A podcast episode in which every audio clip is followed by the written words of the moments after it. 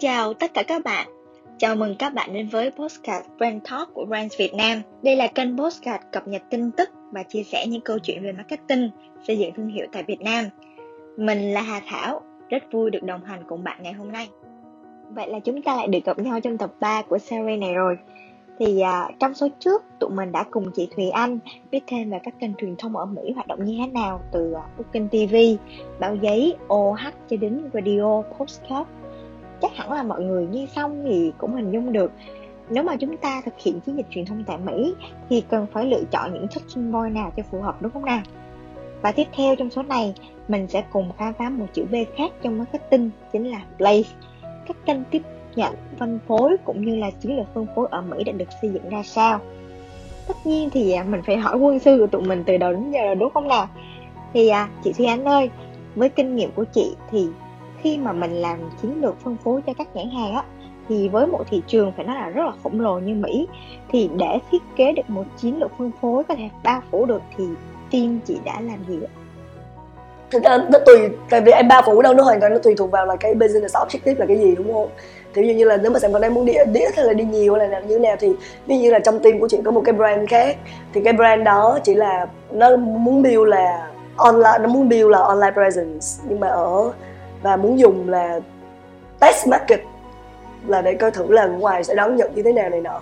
Thì họ sẽ chỉ là tập trung vào bốn thành phố lớn là New York, Austin, Atlanta và Miami thôi.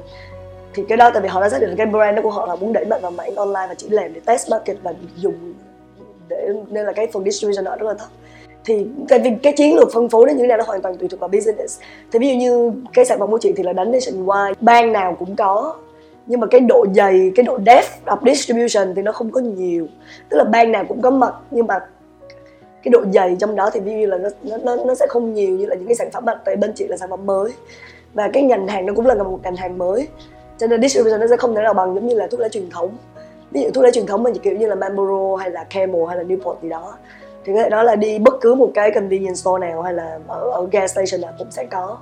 Nhưng mà sản phẩm của chị là một cái sản phẩm hoàn toàn mới thì sẽ đánh theo, tại vì muốn đánh theo cái kiểu là build từ từ lên nhưng mà sẽ hiện diện ở tất cả mọi nơi. Nhưng mà đối thủ của chị mạnh ở bờ tây thì tụi chị sẽ đánh bờ đông trước để chiếm cái bờ đông sau đó mới đánh lại bờ tây. Thì có nghĩa là sẽ có khắp mọi nơi nhưng mà với những cái ở bờ đông thì mình sẽ đi sâu hơn nhiều store và mỗi bang hơn. Thì cái chuyện mà distribution ba phủ như nó hoàn toàn phụ thuộc vào là cái chiến lược của thương hiệu là như thế nào. Nhưng mà tất nhiên là nó cũng sẽ có như Việt Nam là bây giờ mình sẽ đánh ở đâu.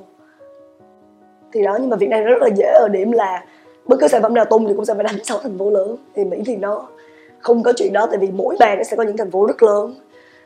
Bang nào nó cũng sẽ có những thành phố rất là lớn. Thì thì tùy thuộc vào mình muốn đánh kiểu gì. Đối thủ của mình đang ở đâu mình muốn đánh trực tiếp với đối thủ hay không hay là như thế nào. Một câu hỏi nữa mà em muốn hỏi chị Thùy Anh trong số 3 ngày hôm nay thì à, đó là ở Mỹ thì có sự phân chia, sự phân hóa đa dạng giữa các kênh phân phối truyền thống TT, uh, à, Traditional Trade và kênh phân phối hiện đại MT, Modern Trade như ở Việt Nam không ạ? Mỹ thì họ với TT thì họ chỉ chia ra là bán xỉ bán lẻ rồi. Nhưng mà cái MT ở Mỹ thì nó rất là phức tạp chứ không phải tại vì MT của họ thực ra là giống như là GT của mình. Chuỗi nhỏ chuỗi lẻ rồi các cửa hàng rộng khắp thì họ có rất là nhiều chuỗi chứ không phải chỉ có là Walmart hay là 7-Eleven mà họ có vô cùng nhiều những cái chuỗi local chuỗi nationwide rồi chuỗi regional rồi chuỗi local của chỉ của cái bang đó thôi này nọ. Thì um, về mặt trade về mặt MT thì họ phức tạp hơn của Việt Nam mình rất là nhiều. Bên mình không có tiệm tạp hóa. Thì nó chỉ là những cái chuỗi cửa hàng tiện lợi vậy thôi. Và nó có thì như có independent store tức là những cái cửa hàng của cá nhân. Thì chỉ có một cái cửa hàng đó thôi nhưng mà sẽ vẫn là kiểu là cửa hàng tiện lợi chứ không phải là cửa hàng của bà tạp hóa như là tạp hóa Việt Nam và nó sẽ không phải là bước ra đường cái là là đầy đường kiểu này như vậy. À, cảm ơn chị Thì Anh rất là nhiều. Thì à, em tin chắc rằng là ngày hôm nay thì ngay cả bản thân em và các bạn đang nghe podcast của Brand Talk số 3 đã được nạp thêm rất là nhiều kiến thức thú vị và bổ ích về các kênh phân phối ở Mỹ.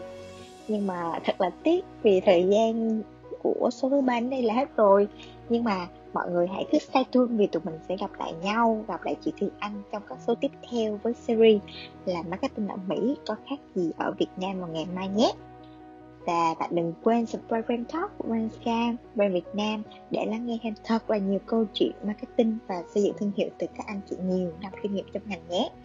Còn bây giờ, tạm biệt và hẹn gặp lại các bạn vào ngày mai.